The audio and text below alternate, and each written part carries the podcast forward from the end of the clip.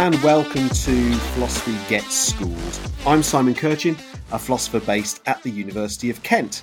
We're recording this episode in October 2022.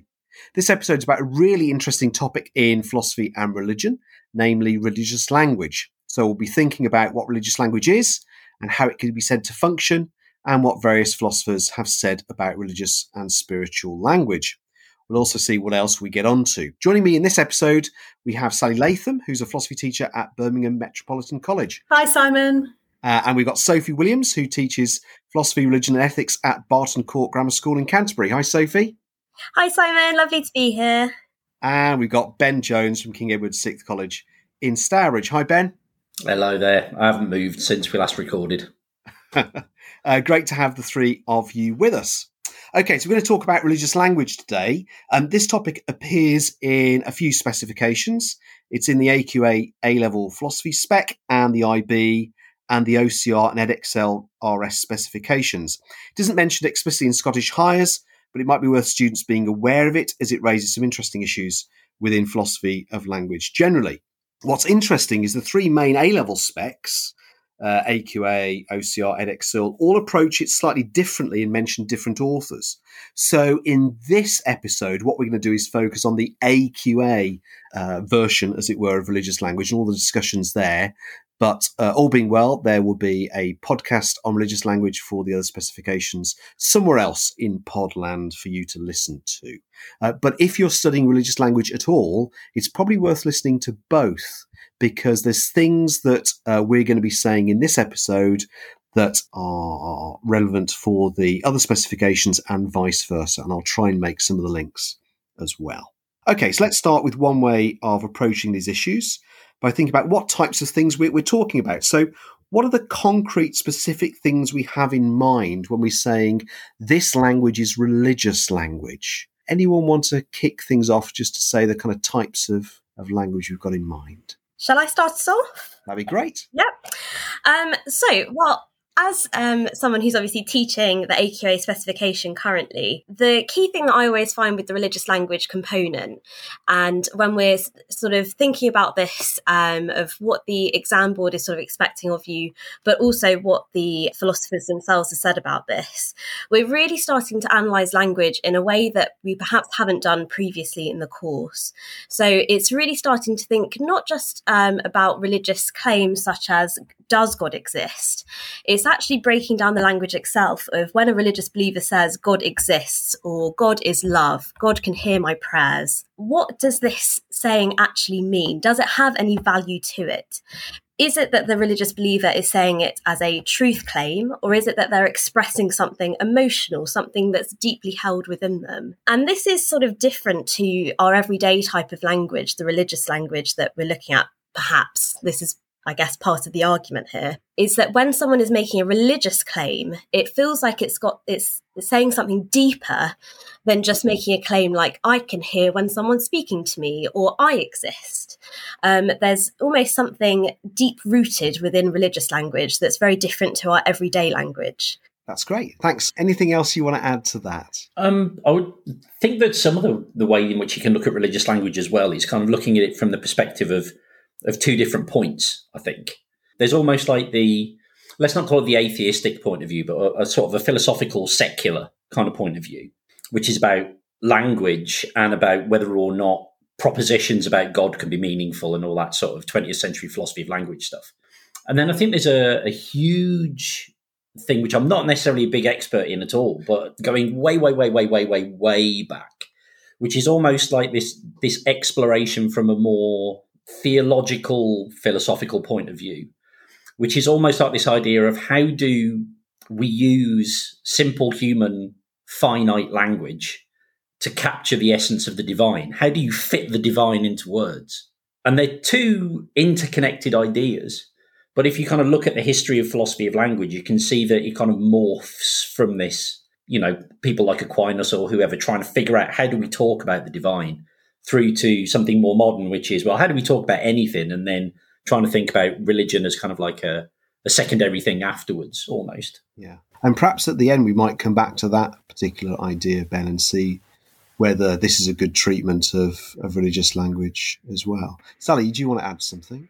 No, I think I, I think I agree with that. I mean, there's one one of the things we're considering is when a religious believer says, "God, you know, God is love," and um, you know, like like Sophie said, God hears my prayers.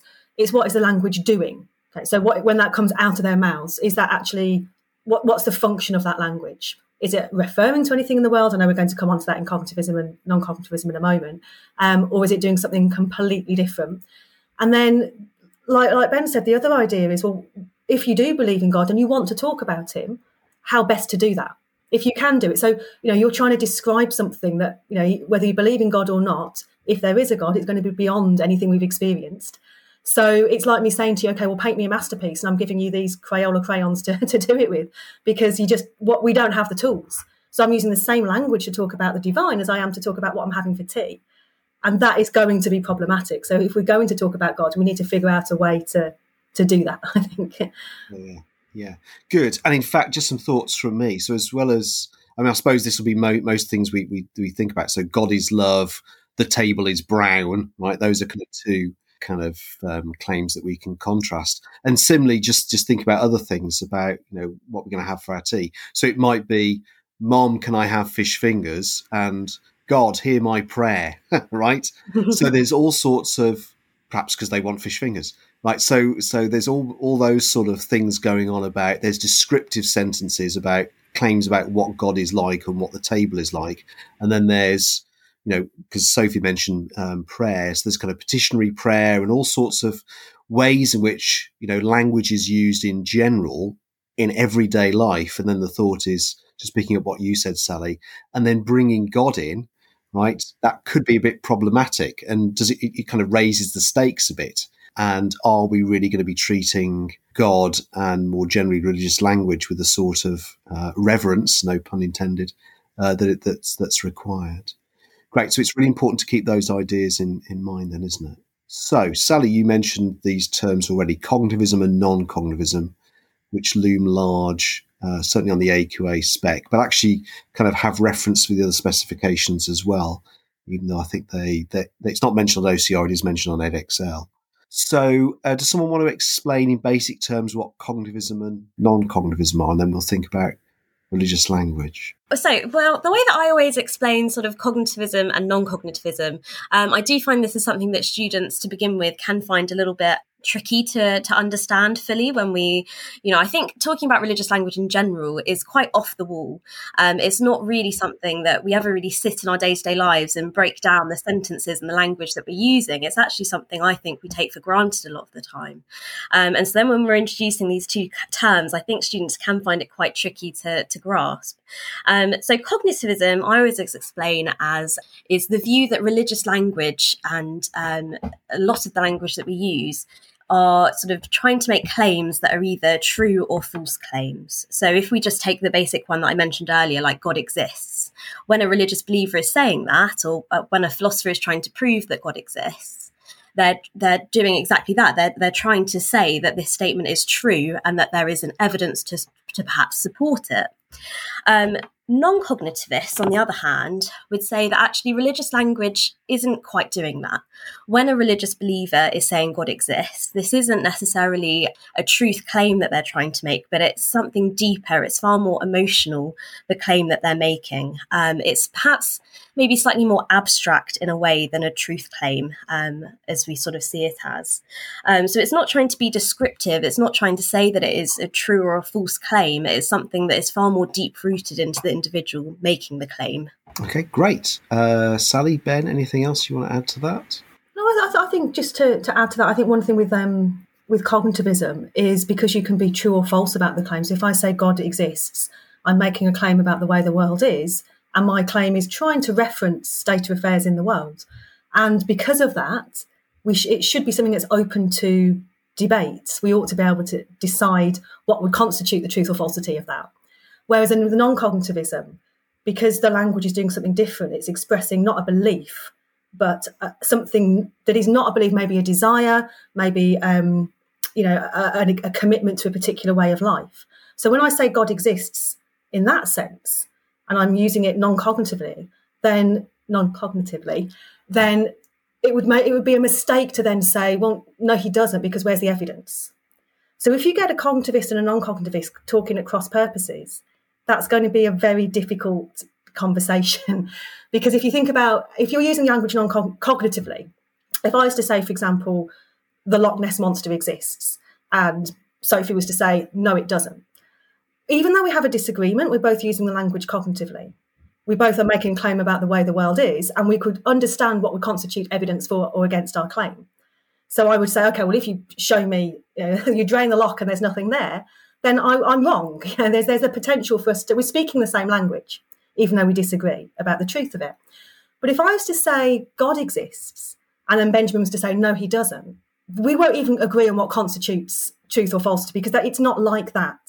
So it, whatever ben, Benjamin was to, to, show me, I would not give up my claim because it's not based on evidence in that sense. It's it's not doing that job. My language, if I'm using that non-cognitively, the language is doing something completely different. I'm expressing how I'm going to live. It's it's a picture of the way the world is. It's a world view. So it's like we just I see the world differently, and because of that, you know, you you are not going to have a, a conversation with somebody in the same way as you would if you were both using the language cognitively. Okay, great. Uh, ben, do you want to come in on that?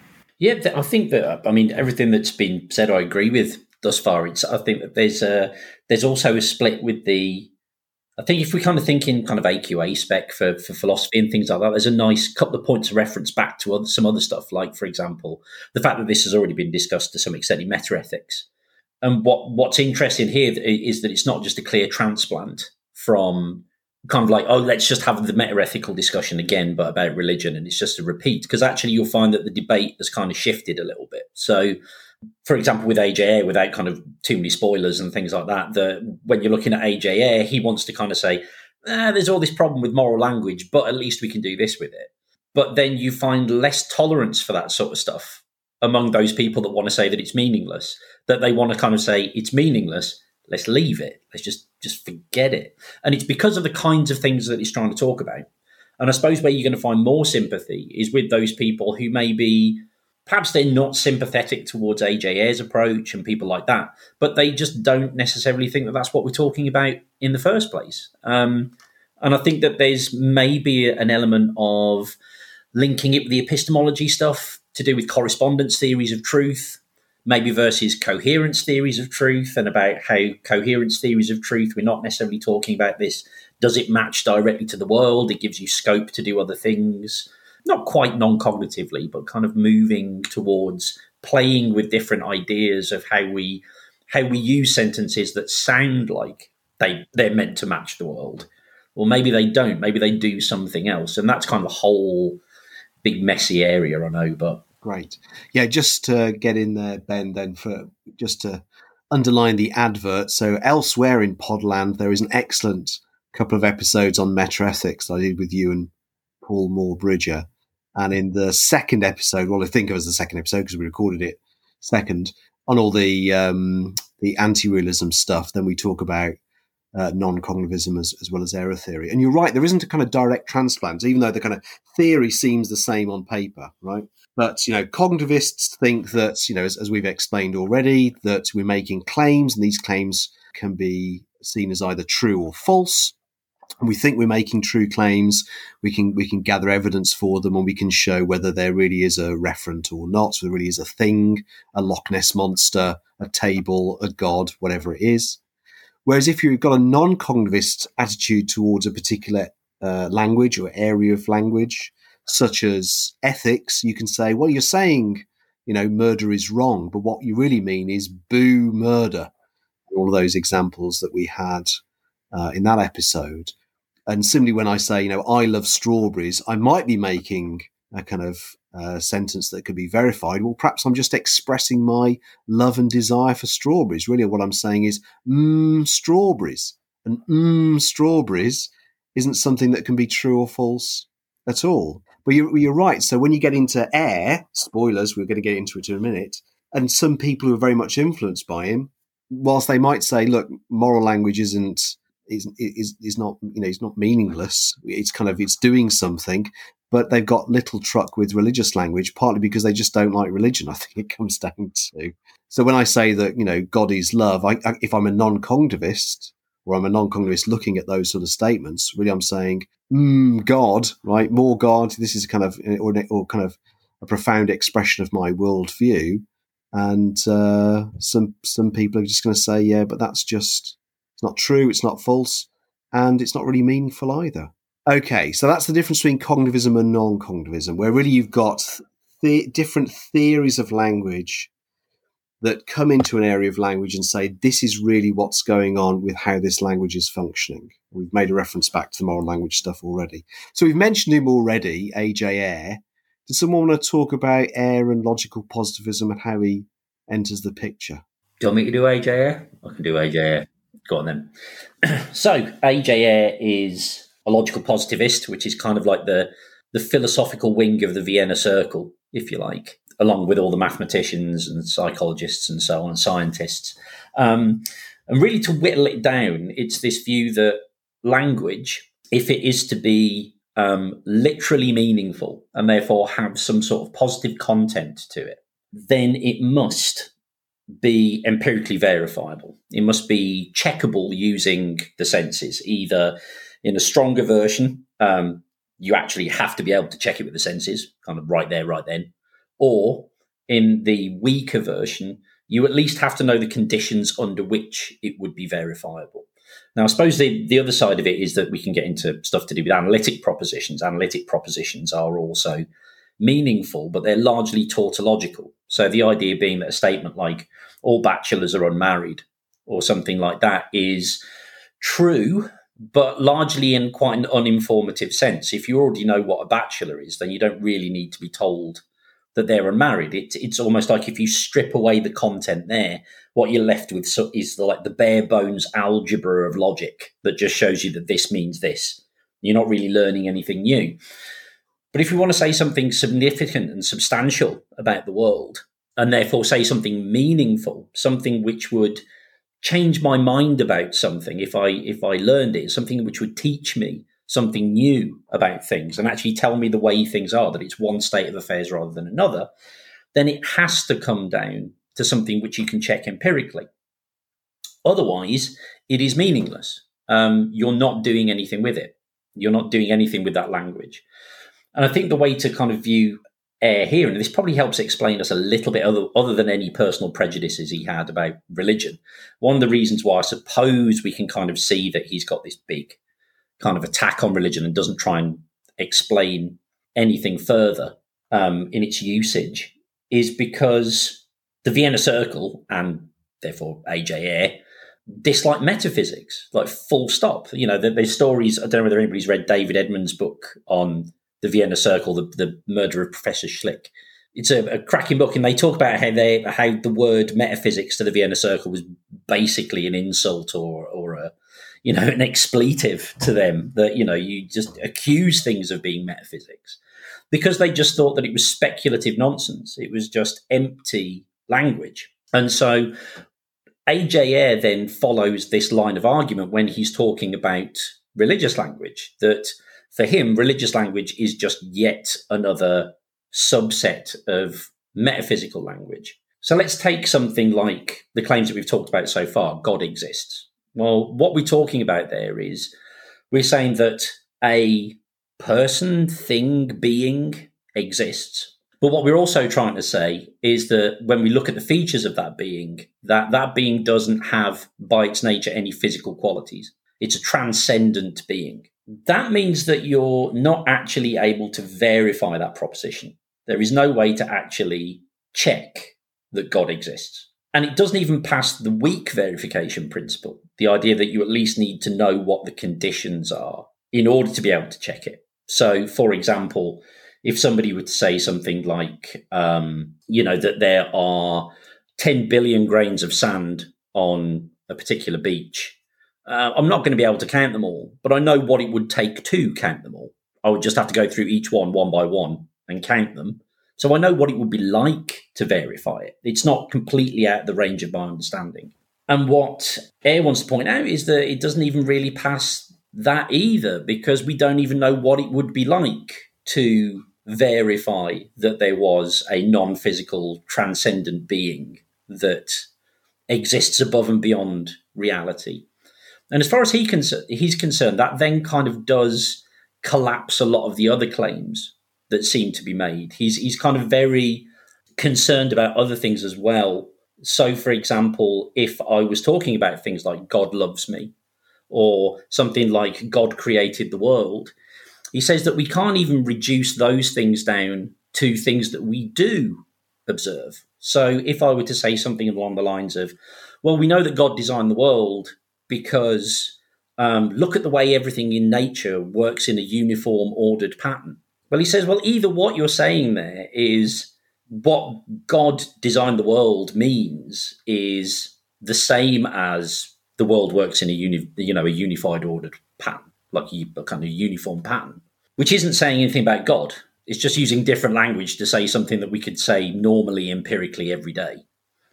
Or you are trying to say something more than that, in which case I'm not really interested in that you're talking about the uniformity of nature. You're just using that as evidence for the existence of this other thing, and you still haven't given me the conditions that prove that that other what that other thing is. The word God has actually got to have something a bit more substantial to it, other than the things that we can make immediate reference to. And he does go on for quite a while about various other things as well, which I'll kind of cut short a bit. But that's kind of like the big pushing point I think that he wants to get to. Great, thanks, Ben. That's really helpful. Sally, Sophie, any comments on that? Anything to add?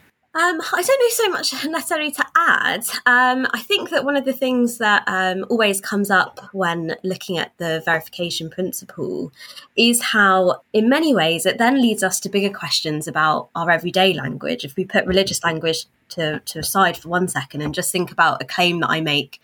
Um, so, for example, just to say something like, I, um, I know my mother loves me, things like that can then actually become meaningless as well because how can I empirically show that to be true. Perhaps I might be able to use the example of the fact that um, my mum phones me and she checks in on me, and um, I don't know, will sometimes do my washing for me as well. But at the same time, that is still somewhat subjective evidence because other people would say, actually, no, that's not a sign of love. Um, that's you know something else entirely. Um, so I think actually, I always think when I start hearing about um, verification principle, part of me really thinks, yes, I can completely get on board with this. But then I start to think, aside from religious language, about my everyday claims that I think that I know to be true. And then I think, well, actually using this principle in and of itself, I can't really verify that I even know something as basic as my mother loving me. So I, I, find it such a tricky concept. In many ways, I'm very much drawn to it, and I can see the logic to it. Um, and then in other ways, I think actually, is this too restrictive? Have we gone too far? Does anything have meaning? Um, which sort of leads us down a, a very sort of um, sad path, I guess, in a way. yeah, nice, nice example though, Sophie. Sally, did you want to come in on this? No, I, I agree, and I think that um, the verification principle fell out of favour for a number of reasons. I mean, everyone got incredibly excited about it at the Vienna Circle, and I always think of A.J. As kind of the embodiment of Hume anyway. And Hume had already done this; he'd already done it with his um, Hume's fork, and he said, you know, go into a library and pick up any book and ask yourself, is this something that contains contains experimental reasoning where we can go out and we can experience it? Okay, if the answer is no, ask yourself, is it something where it contains sort of mathematical analytical reasoning? And if the answer is no, he said he said burn it, commit it to the flames so it can contain nothing but sophistry and illusion. And that's that, you know, this idea of burning. And that was the kind of this, I, I think the influence of this kind of anti-metaphysical movement, which obviously, you know, again, and even early Wittgenstein influenced that, I think. But and you know, and this it didn't just sweep away a lot of our ethical language, a lot of our religious language. It swept away a lot of our language about aesthetics, and you know, it had a massive, massive impact, and people got incredibly excited about it, as we tend to do. Um, and then this idea of positivism was popping up everywhere. You know, it was in sociology, it was in psychology. It's like, okay, if you can't see it and experiment on it, it's not worth anything, and you won't get any funding for it. um, and that that kind of had its day. Um, and then, for many reasons, it, it, it sort of died a bit of a death. Partly because science changed its mind, and we moved from this idea of, um, you know, under the influence of, of, people like Popper, we moved from verification to falsification, which I know we're going to come on to soon. And the idea of being able to verify things fell out of favour. And there's also this really satisfying criticism, which I know students tend to love, is that A.J. Ayer puts forward this verification principle that if something, a statement is not meaningful sorry, a statement is not meaningful if it's not either analytic or empirically verifiable. Um, and then you say, okay, what you've just said, your verification principle, is it analytic or empirically verifiable? And the answer is no. So why should we be basing anything on it? and that's massively satisfying, I think, that the verification principle fails the verification principle. Hoisted by his own petard. Yeah. one last point, and then we'll then we'll pause and then go on to some other topics. So I'm just thinking, you, you just mentioned your students there, Sally. So for the three of you, um, in the kind of standard story so far, what what's the impression by your students? Are they getting a bit confused? They understand Ayer? Are they with Ayer? Are they kind of thinking about religious language in a different way? What, what what's going on with your students? My students find meta ethics and religious language is very difficult. I'm going to be honest; they find that quite difficult. Yeah, and it's my favourite bit, and nobody ever agrees with me. um, but they do find that that very difficult. Um, but they they enjoy not accepting the verification principle. I think because okay. they're fed up of it. Yeah, I think so. Yeah. They've done it in metaethics. they just want it gone now. yeah, I, I, find with my students that um, when we sort of first look at the verification principle, um, I think a lot of students do sort of find themselves initially in agreement. And then as we just start to slowly unpick it, as we have done here right now, um, I think people realise actually this isn't quite as straightforward as um, uh, perhaps makes it sound. Um, but I, I, find that actually um, students that I've sort of done this with, they actually I find that such a good hook into it actually, um, because then it really does open up the other sort of approaches towards religious language. So um, I find it to be the a nice sort of starting hook for students to to sort of start to grapple with this new unit because I I think it is it is tricky for students to to sort of um, to understand, I think it is something that's quite, as I said earlier, we do really take language for granted a lot of the time. We don't really even think about our sentence structures and things like that. Um, and so I think it's just something that the students haven't necessarily even considered before. So it's, it's a nice sort of starting point that we can sort of build upon um, with the verification principle. Uh, ben, anything from you? What about your students? Yeah, I think they sort of suffer the same and enjoy it the same. You know, it's the they do suffer that pain of all of a sudden having to shift their brain into thinking about philosophy of language, which is something that they didn't expect to do when they walked through the door on the on the first day. They'd never even heard of it, and all of a sudden you're kind of hitting them with this stuff that they hadn't expected. I think that again, it's absolutely right. They do reject the verification principle. They see the massive flaws in it. AJ Ayer saw the massive flaws in it in the end, and you know everybody sacked it off. But I think that the thing that they do carry forwards, I think, is the is the positive side of it. Is the the bit that it does get right to some extent is that constant pestering of but what do you mean? And if somebody can't cash it out, then why are we listening? That kind of idea of somebody's making a statement about the world. And I think, especially in philosophy of religion, way more than, than the meta ethics stuff, is that there's, if you do kind of a quick survey of the class, I never pick on anybody when I do this, but if you did do a quick survey of the class, there'd probably be one, two, maybe a handful of people who've got this sort of generic spiritualism where it's a kind of like a, oh, I don't know, kind of there's something, but I kind of don't know what it is and I kind of think that it's there and things are based on it. And you just go, could you explain to me on any level what that means? Like, can you give me some features of it? Or like it's an energy. Okay, what sort of energy? What kind of transfer does it take? How do you measure this energy? Is there more or less of it in certain places? And actually, what you find is just this sort of what AJ Ayer is good at doing is identifying the sort of woo woo sort of it kind of dare I say, Deepak Chopra style, kind of not actually rooted in anything, grabbing little bits of here and there to make something that sounds coherent, but actually doesn't. What he does is way overshoot the mark with what actually makes language meaningful, though. He, he takes that very good observation and then just pushes it to the end and actually ends it, it just backfires ultimately. Great. Okay, good thoughts from all three of you. Let's let's pause things there and then we'll see you in the next part when we take things on a notch and continue the story.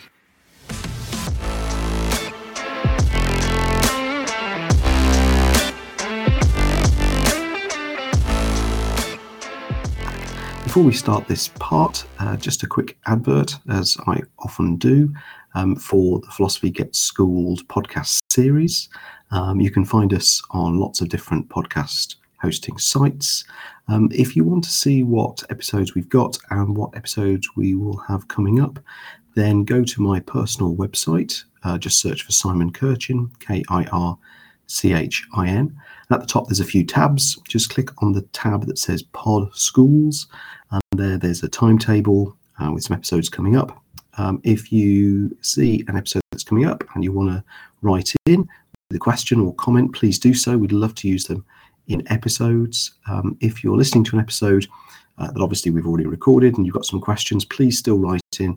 Um, I'm hoping to do a few Q and A roundtables with some teachers um, that we can um, uh, use your questions in.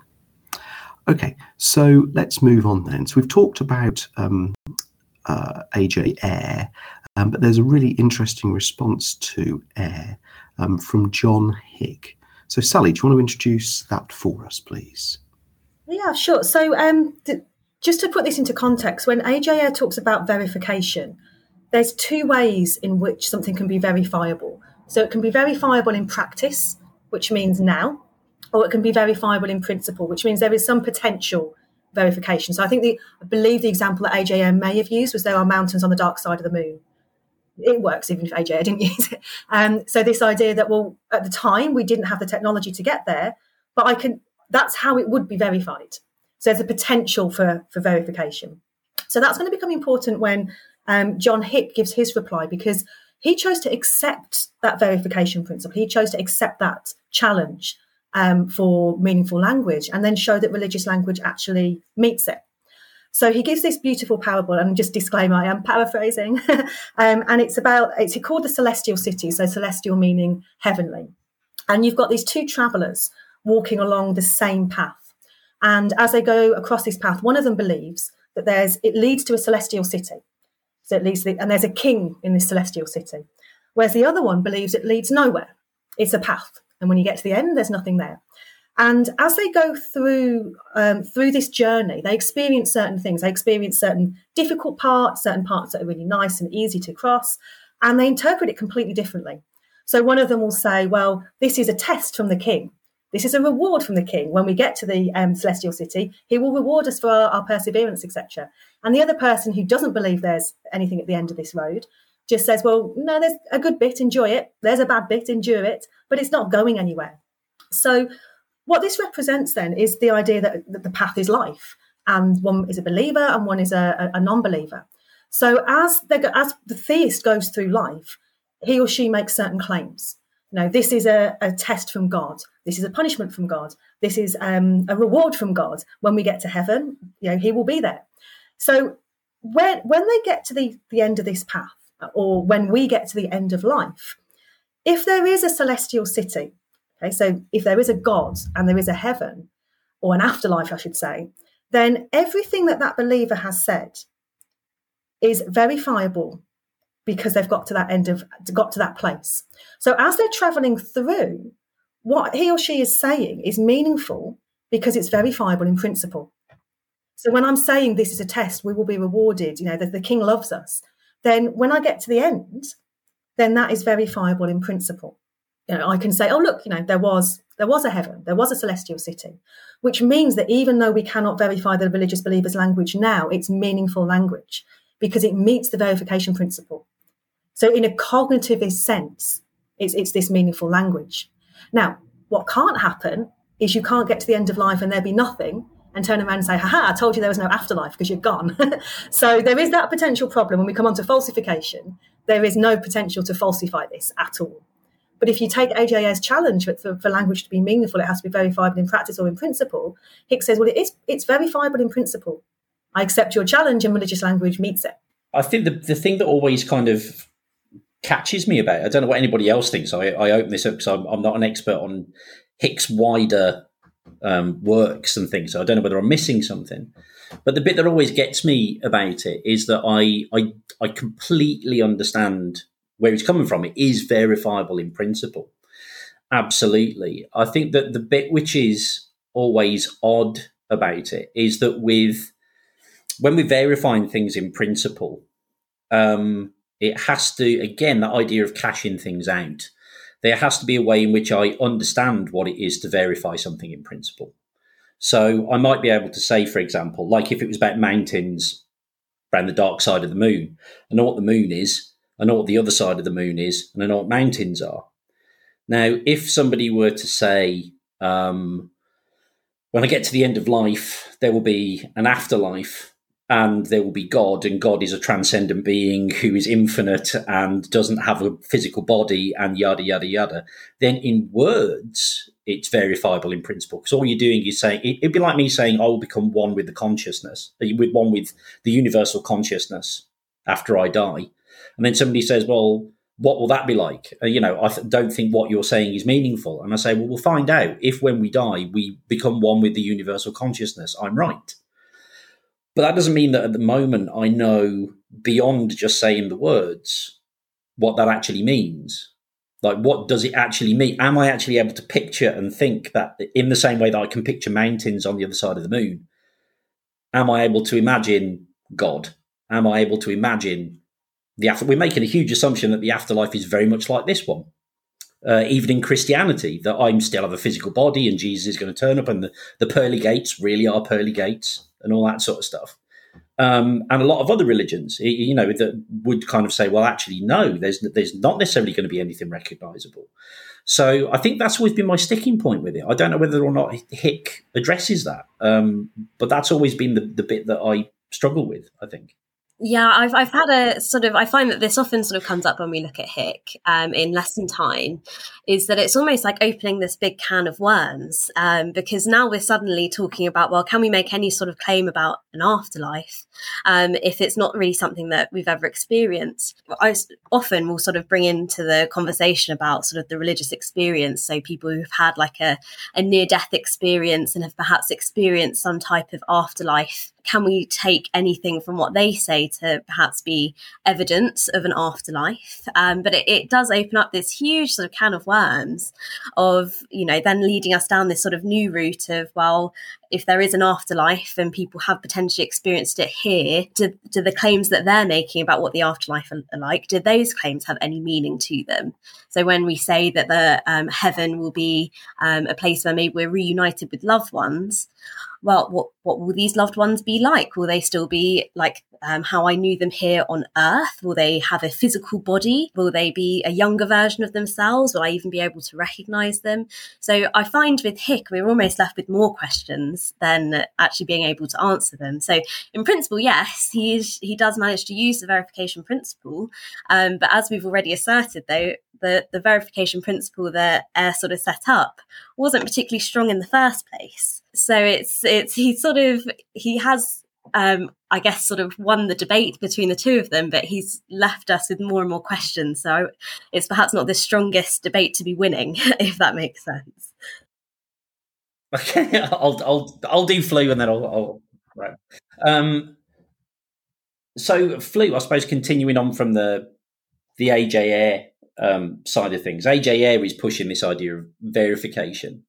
Um, and he does mention in passing a few times that it's not just about verification. There is also this thing, falsification, which is knowing the conditions under which something would be false. And he thinks that they're tied together, even though he's sort of really pushing verification. Um, a few years later, um, many years later, in fact, uh, a couple of decades or so, um, there's a debate that takes place in a journal called University, and uh, a guy called um, Flew writes a paper about the idea of falsification and its relationship to religious language. And this is then opened up to two other philosophers who read each other's replies. Everybody reads each other's replies. So uh, Hare and Mitchell. And then Flew gives his response at the end. He gets a chance to kind of a, a right to reply at the end. Um, and there are these kind of four neat little essays, really short, punchy little essays, really, really nice to read. Um, yeah, there are some kind of like technical bits, but few and far between. Actually, it's like, it's quite readable. Um, and what Flew tries to propose is that while maybe we've forgotten about the idea of verification, there's this idea of falsification. So whenever you assert a proposition to be true. So if I were to say something like the table is brown, that automatically entails the denial of the negation of that. So that I also believe that the saying the table is not brown is false. And I suppose if we want to put that into a context, because people immediately go, no, I'm just saying that the table is brown. I'm not saying anything else. Well, you kind of are, because by saying that the table is brown, what you're also pointing out is that that excludes certain other things, that it's not other colours. Um, if I say that there are mountains on the dark side of the moon, then I'm saying that it's not the case that if you went down the round to the dark side of the moon, there would be no mountains, and so on. So it always entails this idea of um, falsification. And if you don't have a statement which can be falsified, his argument is that because there is that entailment, if you don't have a falsifiable statement, you're not actually making a positive assertion either. You're not actually saying anything. The example that he gives um, is from Wisdom, and Wisdom puts this forward as a kind of like a, a very pro religious um, argument about the nature of faith and and and how we view the world. Um, but he talks about the um, two explorers kind of stumbling upon um, a clearing within the woods. And one of them notices that there, this clearing is is there and sees that it's obviously very neat. Um, you know, it's a clearing after all, and there's lots of life there, and it looks very healthy. Um, and says, "Wow, you know, that this is really well looked after. Look at you know the the the gardener that deals with this is you know is incredible. Thank you ever so much, the the gardener, for leaving this clearing here for for us." Um, I am also paraphrasing. Um, the other the other explorer just goes, "What are you talking about, gardener? Why on earth would you believe there was a gardener here?" And in fact, Wisdom does mention a little bit more kind of the idea that he can see the weeds and he can see, you know, there's animals eating each other, and this is this is you know red in tooth and claw and all that sort of stuff. Um, but the point is, he said he says, "No, clearly a gardener's here." So the other guy says, "All right, we'll set up camp. We'll stay here. We'll see what happens." And uh, no gardener turns up, and he says, "Look, no gardener." He said, ah, yeah, well, that's because the garden is invisible. He said, okay, well, fine. We'll um, we'll set up uh, tripwires, you know, that will set off alarms and things, and we'll see if anybody turns up. Nothing happens. Oh yeah, well, he doesn't make a sound, and he's intangible. He doesn't, you know, he, he can't be detected in the in the usual sorts of ways.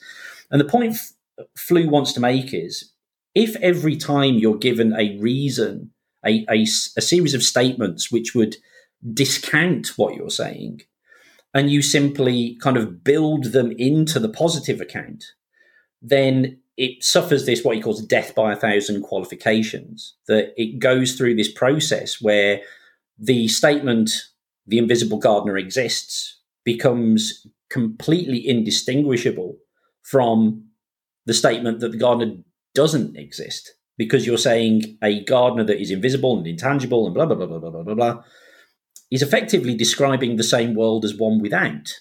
And therefore, the inability, and he says it's not just the um, the fact that it turns out that way, it's the inability for these religious statements to actually have anything other than this constant qualification to it, or the religious believer to stop qualifying their statements, means that it ultimately renders things, uh, r- renders religious language and religious assertions ultimately meaningless. And he sort of throws open this question to, to the other two and says, you know, given that I see a child dying of a terrible disease and I'm told God loves us as a father, what evidence could I present to you that would make you think that you were willing to retract your statement? Not as a test of their faith so much, but as a test of their religious language. What are the kind of counter conditions that will make this meaningless. Uh, that's great, thanks. Um, so we've done Hick's reply to Ayer, um, and there's another really interesting uh, reply to Ayer that comes in the middle of the 20th century um, discussion, is it, by Anthony Flew, um, R.M. Hare, and Basil Mitchell. So, Ben, do you want to introduce that for us, please? A few years later, um, many years later, in fact, a couple of decades or so, there's a debate that takes place in a journal called University, and uh, a guy called um, Flew writes a paper about the idea of falsification and its relationship to religious language. And this is then opened up to two other philosophers who read each other's replies. Everybody reads each other's replies. So uh, Hare and Mitchell. And then Flew gives his response at the end. He gets a chance to kind of a, a right to reply at the end. And there are these kind of four neat little essays, really short, punchy little essays, really, really nice to read. Yeah, there are some kind of like technical bits, but uh, few and far between actually. It's like, it's quite readable. And what Flew tries to propose is that while maybe we've forgotten about the idea of verification, there's this idea of falsification. So whenever you assert a proposition to be true, so if I were to say something like the table is brown, that automatically entails the denial of the negation of that. So that I also believe that the saying the table is not brown is false. And I suppose if we want to put that into a context, because people immediately go, no, I'm just saying that the table is brown. I'm not saying anything else. Well, you kind of are, because by saying that the table is brown, what you're also pointing out is that that excludes certain other things, that it's not other colors. Um, if I say that there are mountains on the dark side of the moon, then I'm saying that it's not the case that if you went down the round to the dark side of the moon, there would be no mountains, and so on.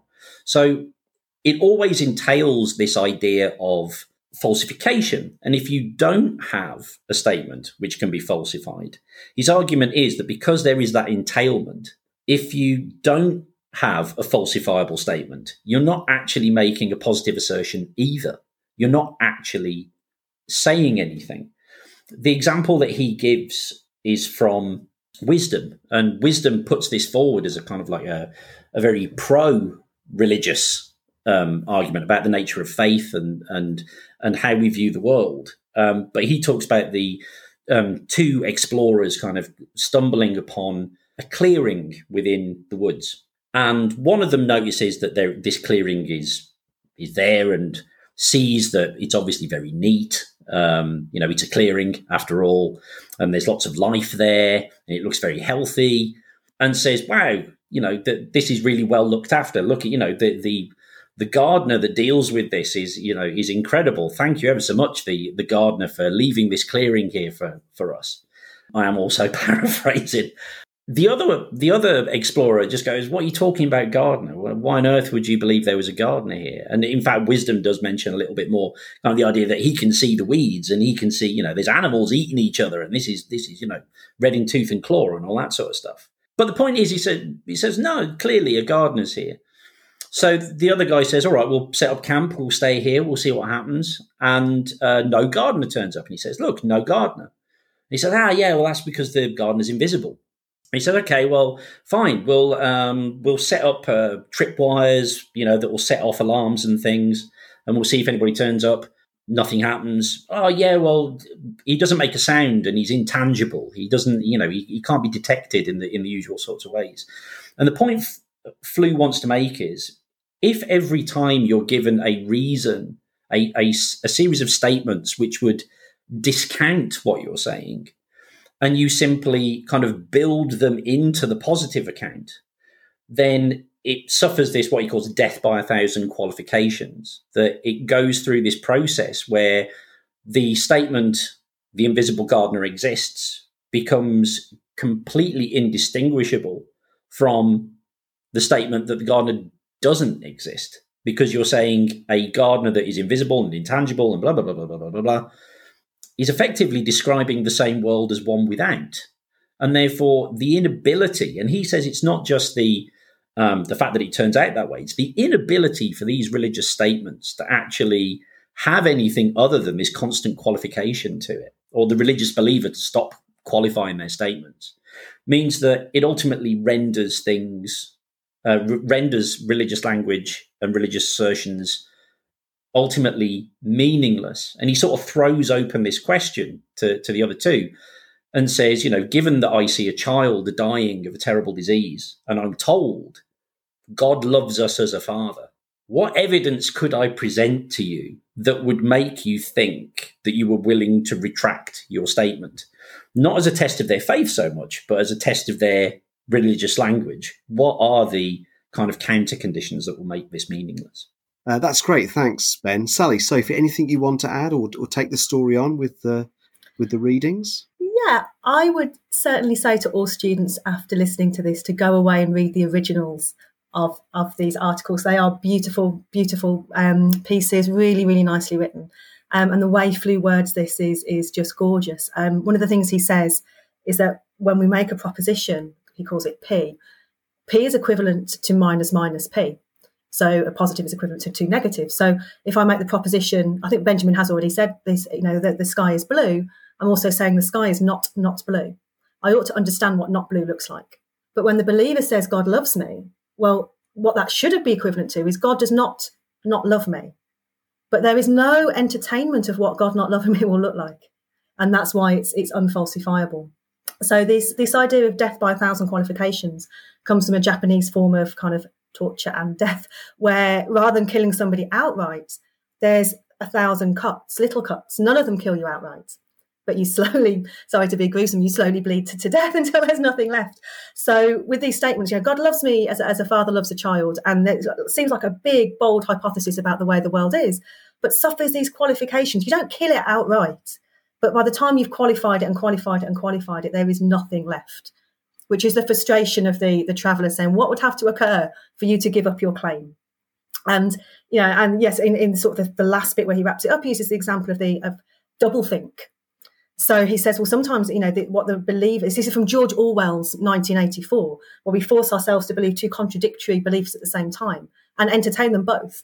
He says sometimes the believer is forced into this double think in order to maintain their belief in God in the face of the, the uh, this world that contains so much evil. And, you know, that seems to be the position they, they end up in. Shall we uh, go on a notch then? Because as well as uh, Flew, there are, as Ben mentioned, there are two other people in this uh, little exchange. So, uh, does someone want to talk about R.M. Hare and uh, Basil Mitchell?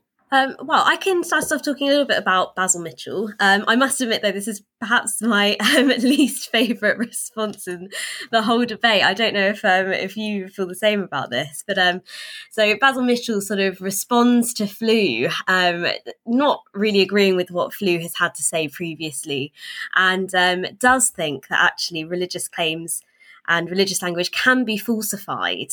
And just to sort of add at this point, um, when it comes to the concept of falsification, um, I think that, again, the verification, it feels very straightforward. You just need to you know, can you prove it to be false? Falsification is almost working backwards in a way, and it's sort of um, as Karl Popper sort of used in his example. If rather than trying to find all of the white swans to be able to ver- to be able to say the claim all swans are white, it's better to actually go out and try and falsify it and try and find the swans that are not white. And so, while it might be more efficient, um, I think that particularly at this point where we start to introduce this idea of falsification, it, it becomes almost um, very sort of complex and complicated.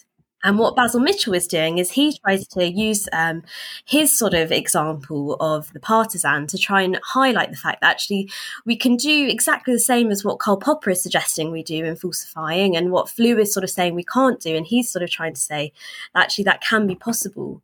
And in this in this example that he puts forward is he says that um, that if there is a resistance movement that breaks out um, and you're sort of encouraged to follow this one sort of particular leader, at times you see the leader to be sort of um, on the side of the resistance movement. But there's also times when you are sort of doubting this, that perhaps actually um, he isn't quite who he says he is, and maybe he's got, um, maybe he's actually fighting for the other side. We would be able to eventually falsify this claim when the resistance sort of comes to an end, and we'd sort of finally see who this partisan truly is.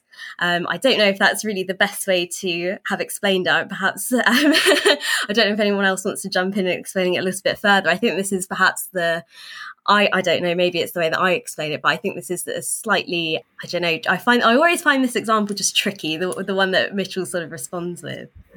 I think one of the reasons it's tricky is because the specification does Mitchell straight after Flew, whereas it makes a lot more sense, I think, when you've done Hare as well.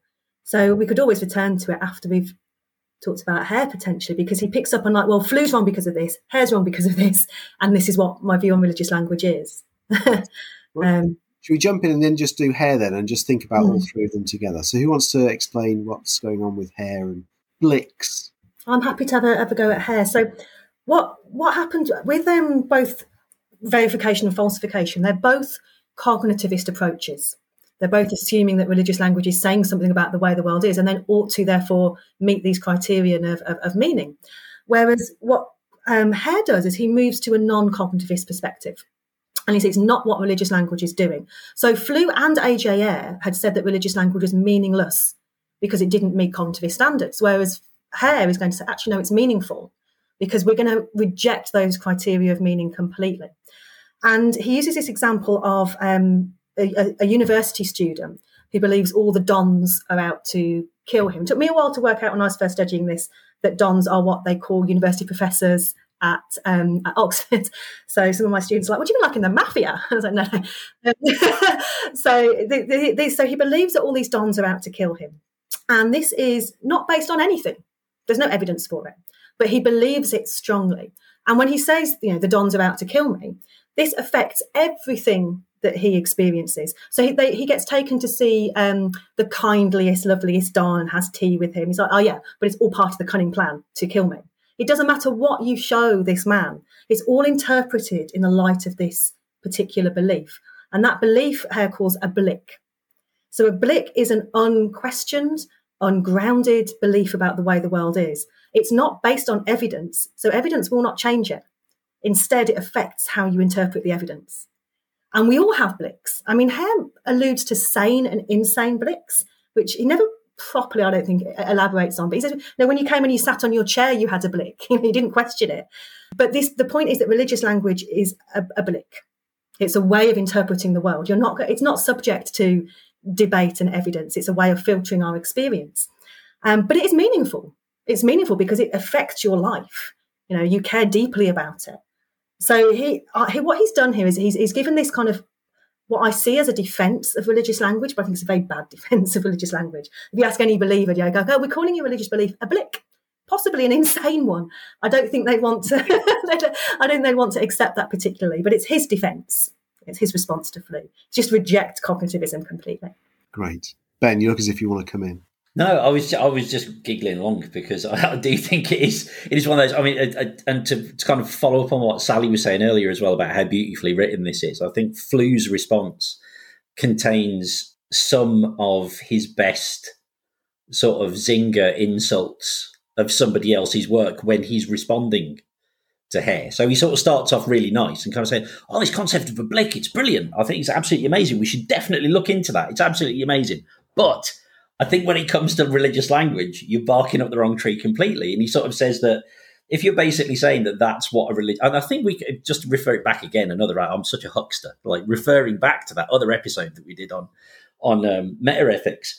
And I said that we've always got to have this danger of the person that sort of says, "This is what you're doing with your language," and you don't realize it.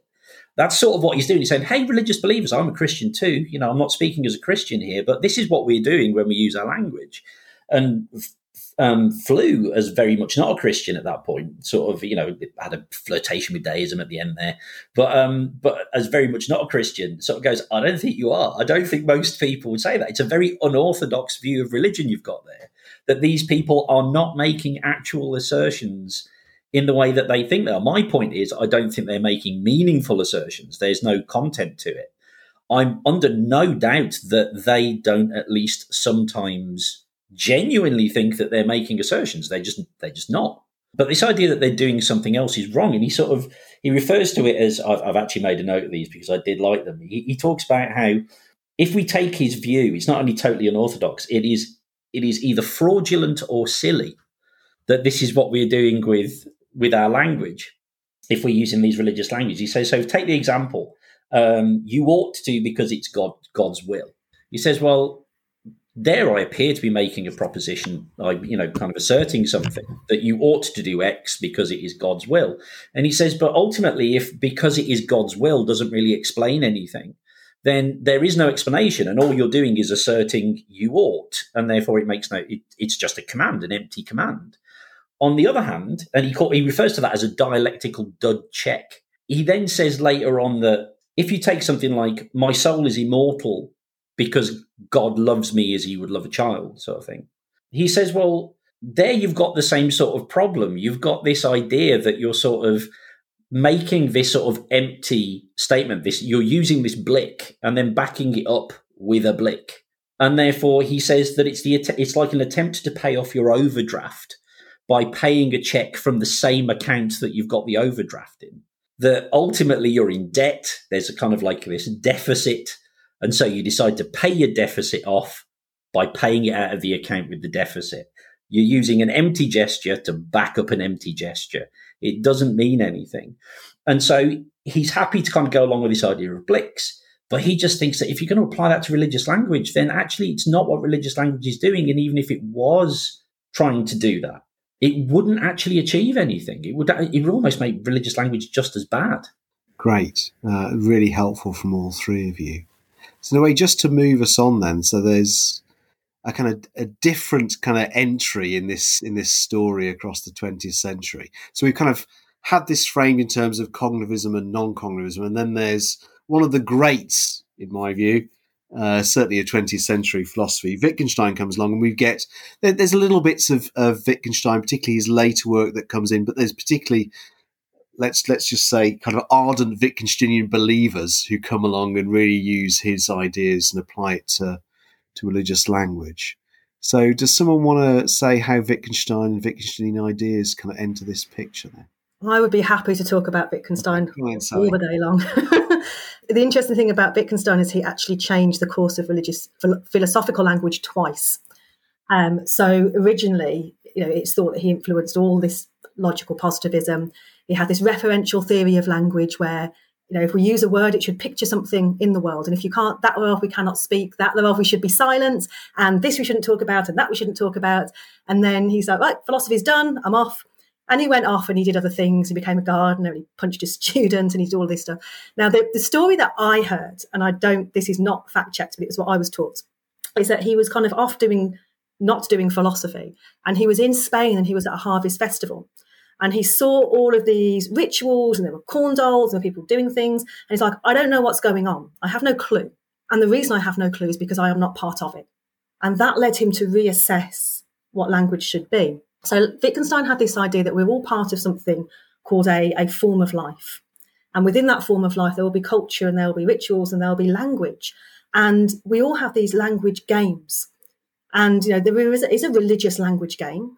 But within that, there'll also be the, the game of praying, the game of talking about miracles. There's lots of kind of sub games and sub games. But the important thing about this is that each game has its own rules. And the meaning comes from the fact that it is played, the game is played. Now, this is a non cognitivist perspective on, on all language, religious language in particular. And he says, well, look, it would be there's two things going on. Firstly, if you march in with your verification principle and your falsification principle and tell a religious believer what they should be doing, it's not your game. You know, that's not these, these things work for science. They don't work for religious language games. It's like the rugby player going and saying to the football player, why aren't you picking up the ball? You're doing it wrong. Well, it's different rules for, for different games. So in science, it might make sense. If I was to say in science, okay, well, chemical A and chemical B, you put them together and they explode. And you were to say, okay, could you show me? They'd be like, no, no, I can't show you. No evidence for that. You'd be like, well, you're not using the language correctly then. But if you go into a religious language game and, say, and, and the believer says, well, no, um, God loves me as a father loves a child, and they say, well, can you just give me some evidence of that, please? Well, no, that's a different game with different rules. Those rules do not apply. Now, there are there are that you can use religious language in an incorrect way. It's not that you can say anything you like and it's all meaningful, but the, the meaning comes from within the game and from the players of that game. Now, for Wittgenstein, he says that the way this particular game is played is when I say God loves me, it's not a theory. The word God is not referring to a thing, it's a way of life. He said, What strange, if, I, if I'm talking about the Last Judgment, how very strange if that was supposed to be a theory about what's going to happen at the end of the world. No, it's a picture. It's a picture that religious believers have in front of their mind when they go and they, and they live their lives. It, it guides our action. So he says the religious man suspends himself from heaven so if you imagine hanging upside down, the world looks different. That's what religious language is doing. It's a worldview. It's not a theory about things. And this mistake in, in conflating these two these two worlds and these two games, that's where AJ Ayer, Flew, all the other cognitivists made their mistake. Thanks, Sally. Uh, Sophie, Ben, any comments from you then about Wittgenstein? Yeah, I, think um, with with Wittgenstein, as we've sort of highlighted earlier, is is the fact that he does sort of have this change in his um, perspective on religious language, and um, I find that when we get to the point of looking at Wittgenstein, this is the part that I find the students suddenly they love religious language all of a sudden, and, and things start to almost fall into place, um, and the the questions that perhaps weren't quite making sense suddenly are, um, and you know I think just sort of leading on from where we were looking at bliks just a moment ago prior to sort of thinking about bliks in relation to anything else, it does sort of make it sound like bliks as we sort of said, are perhaps slightly insulting. But I think actually it marries quite nicely with what Wittgenstein was saying about the fact that actually, you know, that we need to move away from this idea that that language is something that we can scientifically dissect and we can find sort of evidence for these claims and start to sort of see it as this is an approach to the world um, which again is, uh, is almost taking another step back and thinking about that type of language of the fact of seeing it this is an approach um, and not so much a, a, a claim in the same way as we've sort of been talking about them um, and I think as, as well with Wittgenstein, um, when we st- sort of start to think about the language that we're using, um, we really do start to see that actually language is dependent on the context in which we're using it. Um, you know, I always use the example of wicked um, when I'm teaching on this. You know, some students might say I'm wicked because I give them a, a detention and I'm the worst teacher in the world. Um, and other teachers and other students might say I'm wicked because, you know, I have great lessons and things like that. So, you know, the context is so dependent on on your perspective on on how to use that language. And i think that then really starts to resonate with students particularly students who perhaps are coming from a religious background themselves. I think they find a lot of um, appreciation with what wittgenstein is saying and they can sort of from their perspective say yes this summarizes it quite well of what i'm doing when i'm making my own religious claims. So um, yeah, it's always great when we get to this part of talking about religious language, I think. Yeah, Wittgenstein is just one of those figures where he does turn things, he just turns things upside down. And, and you may end up not agreeing with Wittgenstein, but for that brief moment, you're kind of flipped upside down a bit. He's one of those figures who sort of has a has an impact, even if you end up sort of rejecting him. I think, um, and those those people who sort of like uh, are on the fringes of philosophy Twitter looking in will realise there's a huge divide between those who are like vitriolic against him and those who are kind of like highly in praise of him. I think the bit that always what's interesting for me is because we can now start looking at this in another way. As we said earlier about like the Vienna Circle, it was filled with people who were psychologists and sociologists and economists and all sorts of people, scientists. And so this idea of verification was kind of like pulsing through all of those ideas. And Wittgenstein was their their idol and then he disappears and then kind of comes back and he's changed his mind and, and they're kind of like oh hang on. It's all it's all going wrong. He's come back and he's changed his mind. Um, when you look at it that way what what i find quite interesting is it does actually bring you back to that vienna circle sort of thing of all these minds looking at it from different perspectives. Because the bit that i've always found it catches me off guard a little bit about talking about wittgenstein when you get to this language game start thinking hey we're all just playing different language games and you shouldn't go into that language game and sort of tell people how to run it because it's a different game. You might be using the same pieces, but the rules are different. You know, kind of like in a game of cards. You know, the way you're using your aces is not the way that these people are using their aces. You know, these people are playing snap, you're playing poker.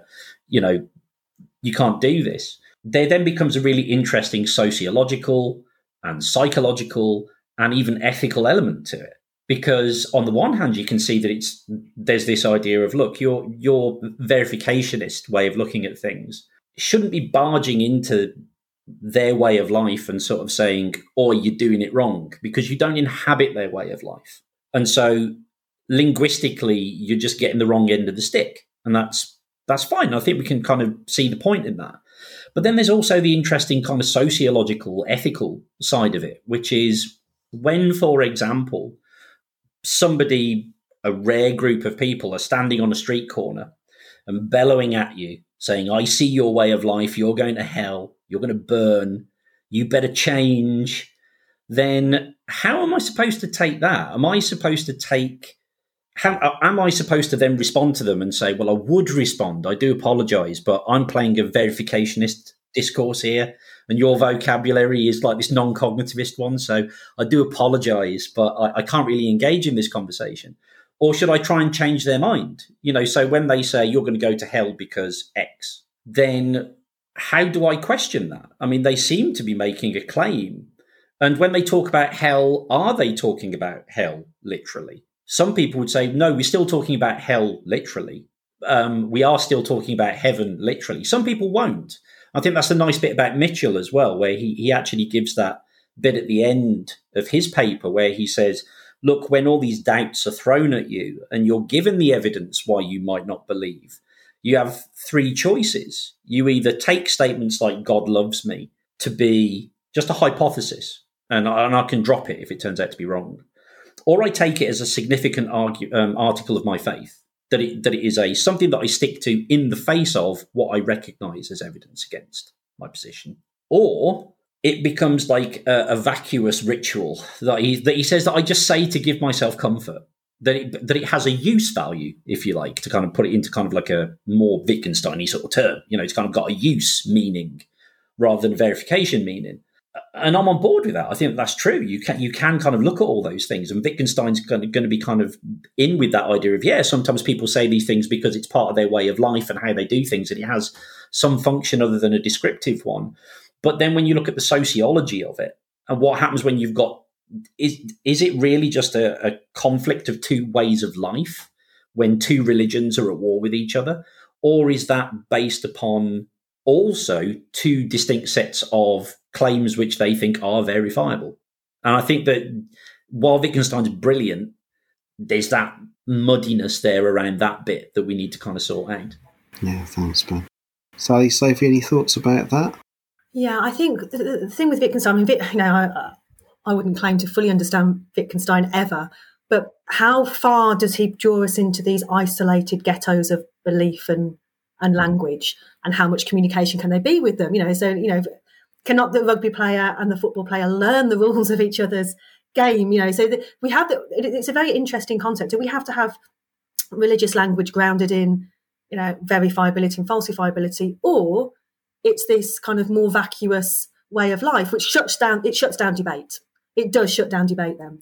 And it's interesting that we kind of keep coming back to Mitchell because this is why I think he comes nicely at the end, almost after the after sort of Flew and then Hare, who has quite a Wittgensteinian approach, because he's saying, well, the difference between my um, partisan and the blik is there's a grounding for it.